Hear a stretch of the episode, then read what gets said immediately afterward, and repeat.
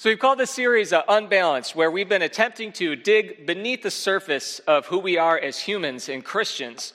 We've been identifying behaviors that we fall into if our spiritual life is unhealthy. And I specifically asked to speak about today's habit because I thought this was a lesson that I needed to hear, maybe more than anyone else in the room. Because I'm going to admit, today's teaching is very difficult for people who are wired like me. Because I value the thought that other people see me as productive.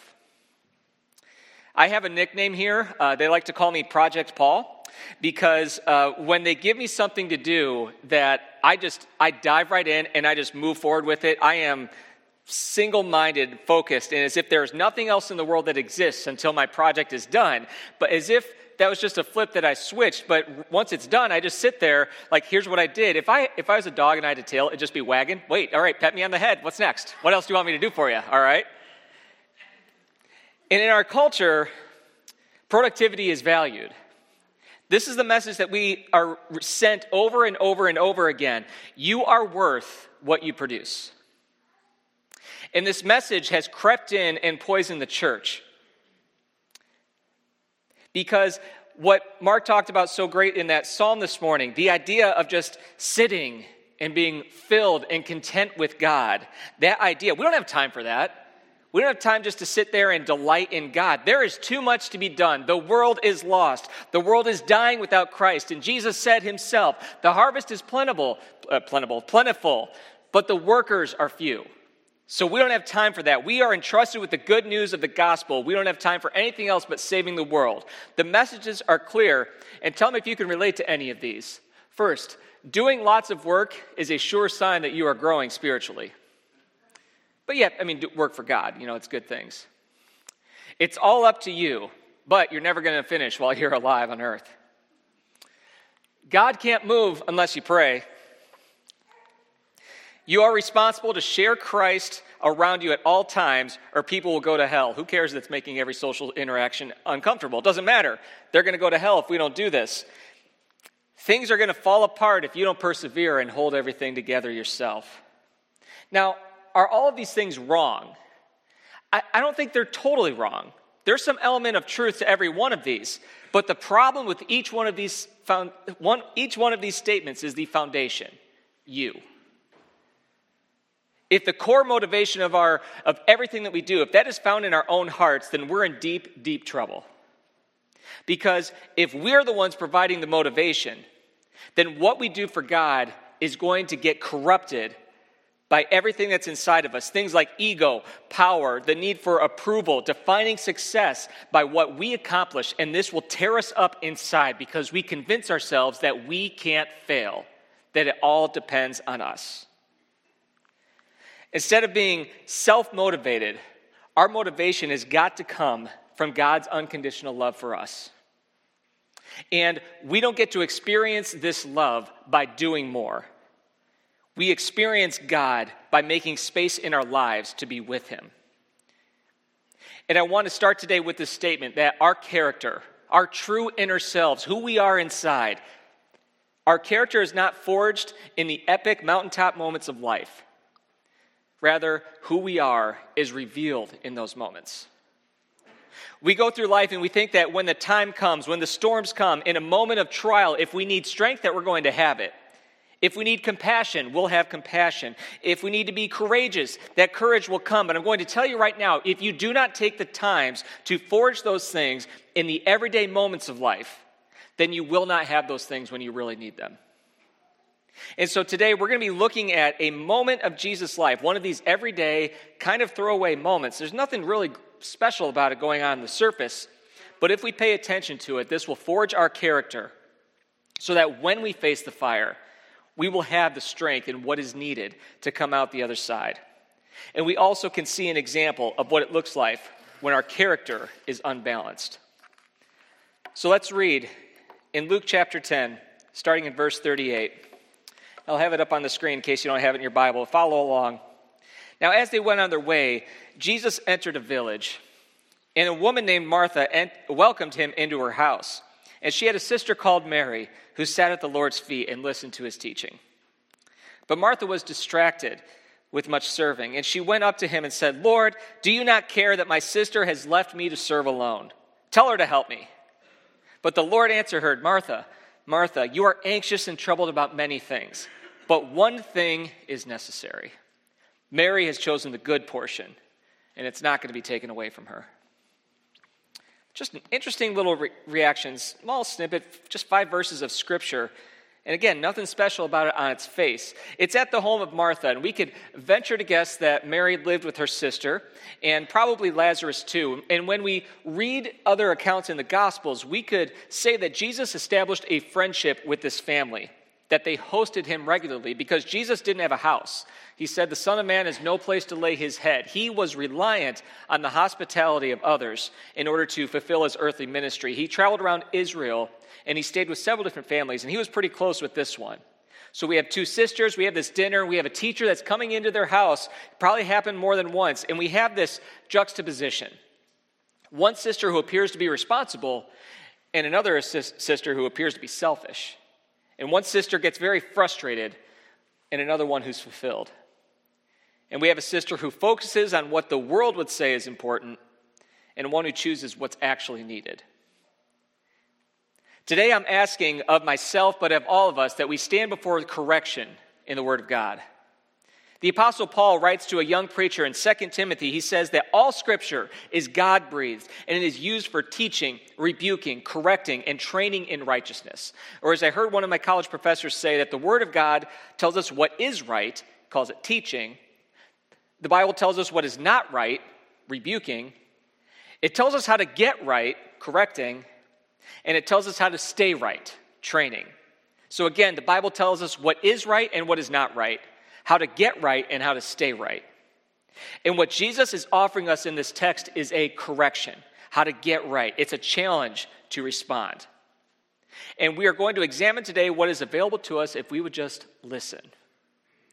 You see, Martha was being swept up by what society would say was most important. And Mary is swept into something that Jesus says is what is necessary. Every one of us needs this. Martha's in the kitchen, but Mary is sitting at Jesus' feet. And we have two choices this morning between these two sisters. The difference between them is not reflected in their character, there's no character flaw on display here, but the difference is reflected in their choices.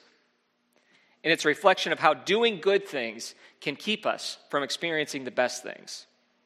Because what happens to us when we don't take the time to sit at Jesus' feet?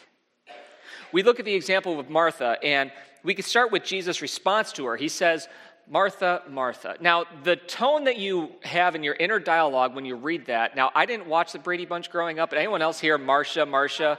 It's just so close. So I've always read this as this condescending, you know, just he's talking down to her, but that's not what he's doing. Jesus was using a verbal device that he uses throughout the Gospels. He says, you read several times, truly, truly, I say to you. That's his way of saying, pay attention. I'm about to show you how the world is lying to you. So when he says Martha, Martha, he's not looking down on her. He's being compassionate. He's trying to get her attention, saying, Martha, there's something more for you than all of this. And it's important to realize and acknowledge that Jesus cares about Martha even though he's correcting her. He loves her, he has compassion for her, and that does not stop him from correcting her. And I want to say that this morning, we need to listen to what Jesus is saying to us. We need to be open to being corrected rather than being offended. Because I've always had this thought if you are praying to a God who is never revealing to you what needs to be corrected in your life, I don't think you're praying to the God in Scripture. Martha was valuing some things just too highly. And here's the thing Martha was serving Jesus. She wasn't doing anything bad. She was providing hospitality. She was doing good things. But even when we do good things, there could be a moment of correction needed. Jesus corrects her not for what she's doing, but for what she's missing out on. He says there's one thing that you need. There's one thing that can't be taken away from you, and it's that is not the thing you're focusing your life on. She's serving Jesus, and that is good, but she's not experiencing him. He's in her house. He's not there for a fancy meal. He doesn't care if the wine tastes good or if there's a centerpiece on the table or if the salad fork is on the outside. He doesn't care about any of that. He wants Martha to sit with him and to have a relationship with him and experiencing him. Because macaroni and cheese with Jesus is better than a gourmet meal without him. And he's saying, Martha, come out of the kitchen and sit down. Mary's chosen what is better. So, when we start to prioritize the wrong things, if our life is unbalanced, and if we're focusing on these things, there are some indicators. First, there's going to be inner turmoil. He, in verse 41, Jesus says that you're worried and upset, you're anxious and troubled. The phrase that uh, Luke is writing here in its original context, it would be saying that, Martha, you're being torn to pieces inside. You've got a thousand things going on, and none of them are that important, but they're killing you. So I want to ask you, and God's watching, all right? How many, how many of us just hate Mondays? All right, whole bunch of liars going on. All right, or if you're or you're psychopaths and you love Mondays. I don't know what's going on. But we hate Mondays because it's as if everything's reset and everything that's we just did over the past week is just doesn't matter anymore. It happens to all of us. We get so caught up in what needs to be done and all the people that all the things that people expect of us and going above and beyond. We get so wrapped up in all of this. We want to show Jesus in the world how much we love him by how hard we're working but it's tearing us apart. Martha's trying so hard to do that to do what is expected that she misses out on what's actually needed. Jesus contrasts the two sisters and he says, "Martha, you're not doing anything wrong, but you're not doing what's best." And what Mary has chosen can't be taken away can't be taken away from her. For Martha, there was no rest, no time to stop and think. It was go, go, go, do, do, do. She was performing, she was productive. In today's world, we would look at her and go, What an industrious woman. Rosie the Riveter, you know, we can do this. All right? And Jesus is saying, All that's true. And there's nothing wrong with any of that, but she's not taking what she actually needs from me. Second, there's resentment towards others. Now, you could tell in this text, even if the Bible never tells us that these two girls were sisters, right? Because what happens? You know, she said, Jesus, don't you see what she's doing? Tell her to help me. All right. And we've all done that. We've all narked on our brothers and sisters because they weren't carrying their weight, right? And, she, and she's saying to Jesus, How can she sit there while I'm working so hard? This isn't what? Fair. Third, their suspicion towards God's goodness. You look at verse 40 Lord, don't you care? Wow. All right. But is the question whether or not Jesus cares about Martha? Or is the, is the question, Jesus, don't you care about the things I care about? And at that point in time, Jesus was like, no, not really. No, what you care about is tearing you apart, and none of them are going to last. Martha, there's going to be another meal tomorrow, and a meal the day after that, another one after that. You are wasting a good opportunity today so that you could do something that could be done another time. The point Jesus is making here is that Martha, I don't need all of this. I need you. I don't care if everything's perfect. I don't care if society tells you what a great hostess you are. I don't need any of that. I need you. So, what happens when we don't sit at Jesus' feet? Our life gets unbalanced. We focus on things that aren't nearly as important as we think they are, and we invest our lives in things that are going to be taken away from us and given to somebody else. So, but also the question is what happens when we do sit at Jesus' feet? What happens is that we receive something that we can't get any other way. The one thing that we need cannot be get, getting, can't getting, gotten. I forgot how to talk. The one thing that we need, need, we cannot receive any other way than sitting at Jesus' feet. You get Him. And the way that you get Jesus is to submit yourself to him by sitting at his feet. You don't get him on Sunday mornings in a 30 minute chunk when a guy like me stands up here and tries to teach you what God has taught me. You get Jesus when you spend time with him. So the meal's not as amazing as it could be. And, but instead, you have joy, relationship, love, trust. And what does this mean? To sit at someone's feet. Mary is putting herself physically, spiritually, and socially at Jesus' feet. She sat as his student, as his child, and as his friend. This image of being at the feet of someone in the culture of that day, it was a sign of submission and trust. Parents would bring their children and sit them at the feet of a rabbi, and that meant that the rabbi was going to train them to try to encourage them in the gifting that God gave them. It's this powerful image that we as Americans need to learn because we don't want to sit at anyone's feet but our own. We need to learn this lesson because Jesus says it very plainly This is what is necessary. So, what is it going to look like today for us to sit at Jesus' feet? First, we need to understand Jesus cannot be understood in hot takes. You can't get 30 minutes of Jesus or 60 minutes of Jesus once a week and think that you got it. You understand who he is. Our Sunday morning services are designed to cause you to contemplate and meditate on God's word and then continue your own journey of knowing him more. It takes time. It's going to take saying no to some things that seem so important so that we can say yes to the thing that is most important. And it was pointed out to me recently, this is a story that's been told many times. In John chapter 12, there's this moment of scripture that after Jesus had raised Lazarus from the dead, and there was another home and a meal, there's a gathering in Martha's home once again. And this was when Mary uh, brought out a big jar of perfume and she pours it on Jesus' feet. It was extremely expensive, and the disciples were in the room and they were just saying, Look at her, what, was she doing? That, that was very expensive. That money, we could have sold that and used that to feed the poor. What a waste. And why would someone do that? And Jesus says, No, what she's doing is preparing me for burial. And what she has done is going to be spoken of forever. But what I didn't discover until I heard it this week was that Mary was the one who got it. She was the one who got Jesus. She was the one person who realized that he was going to die. She was preparing him for burial, and Jesus had said repeatedly to everyone that they're going to kill me. I'm going to go to Jerusalem. They're going to kill me. I'm going to die. I'm going to uh, have to die as a ransom. And the disciples were like, nah, I don't think that's going to happen. They never sat at his feet. They never understood it. They didn't understand the night he was betrayed. They didn't get it after he was crucified and they were hiding in a locked room they, they were scared for their lives. They didn't understand what he had been telling them over and over and over again. And I believe that Mary was the one who got it because she sat at his feet. She understood because she was listening. Because you only get Jesus when you sit at his feet in no other way. In Mark 14, verse 9, we read that what Mary has done, what Mary did by anointing Jesus, that that would not be forgotten. And thousands of, years, thousands of years later, you have some guy on stage talking to you about it. It's true.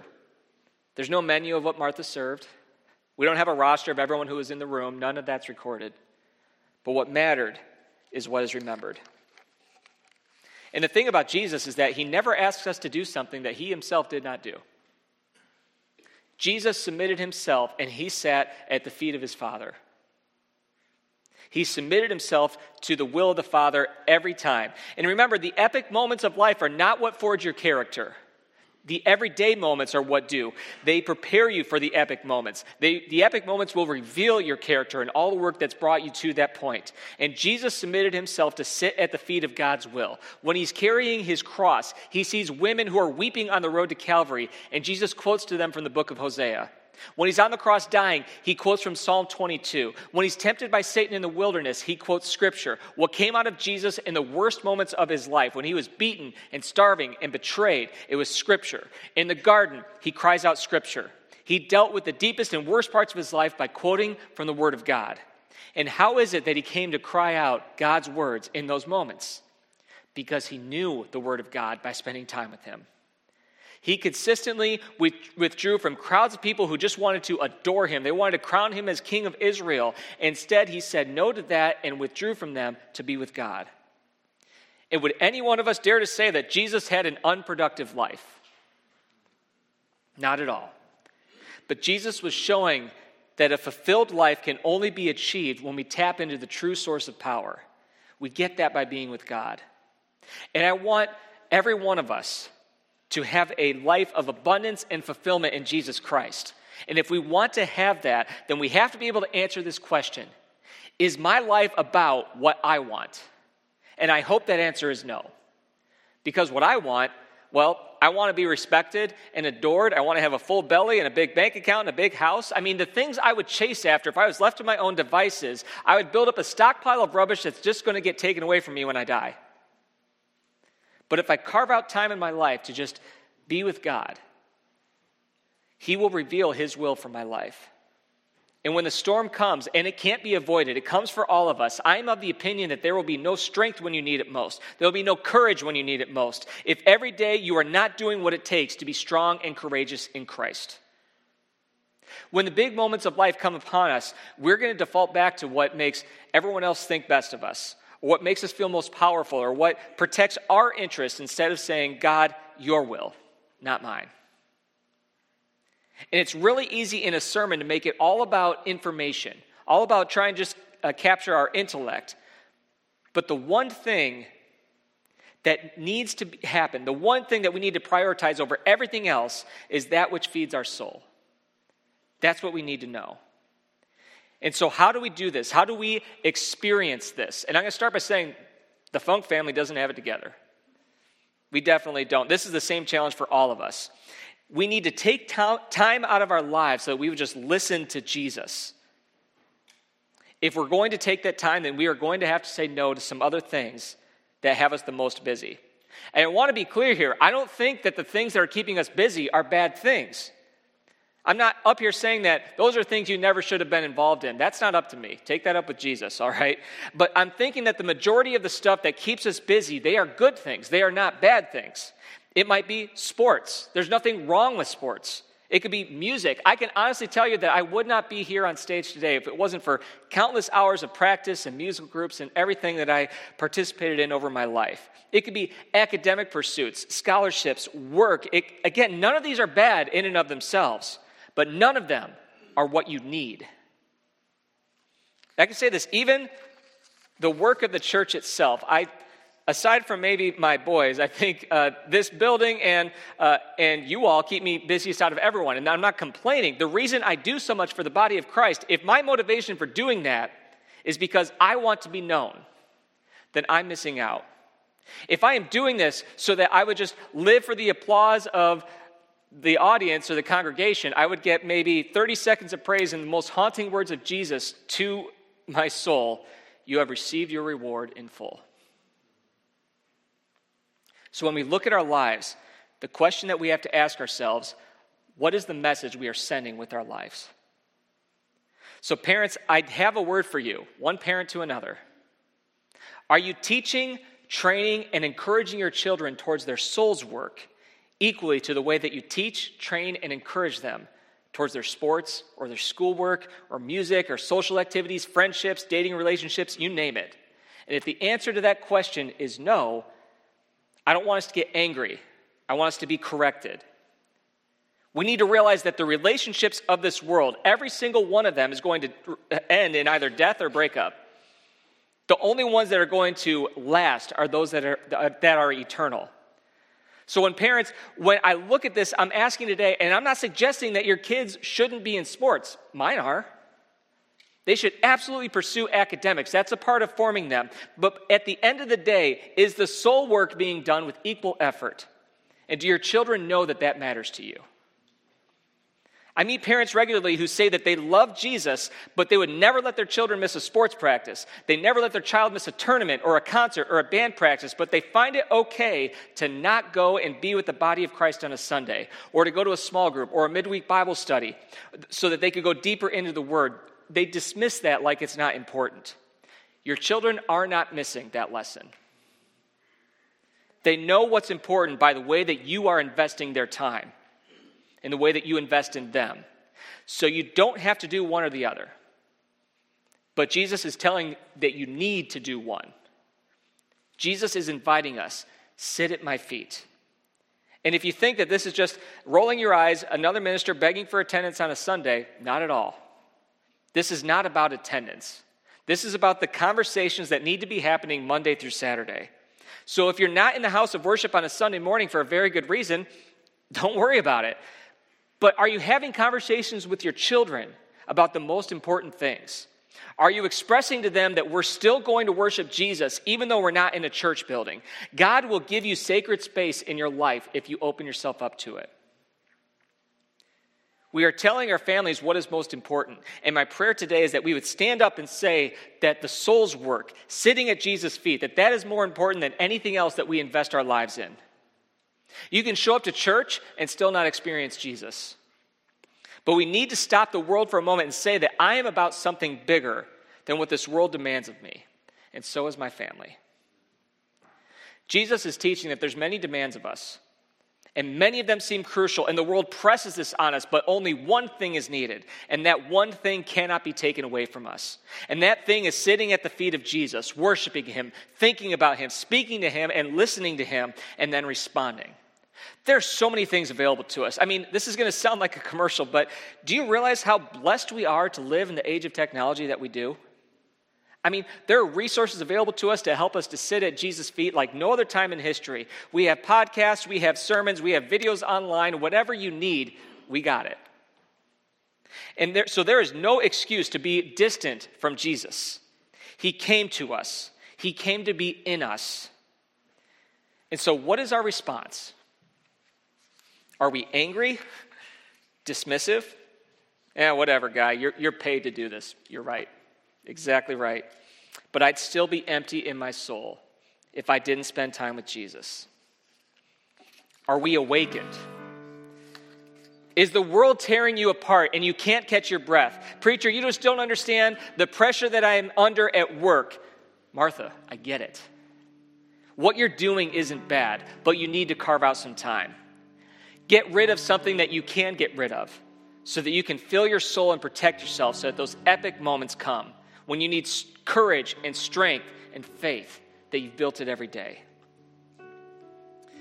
I read this week that you cannot give the world what you yourself do not possess.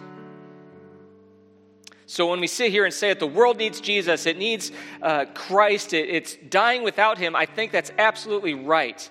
But if our version of Jesus is a list of obligations and tasks that need to be done so that Jesus will pay attention and love us, the world's going to say, no thanks. I got, I got, I know where to get that. I don't need that from you.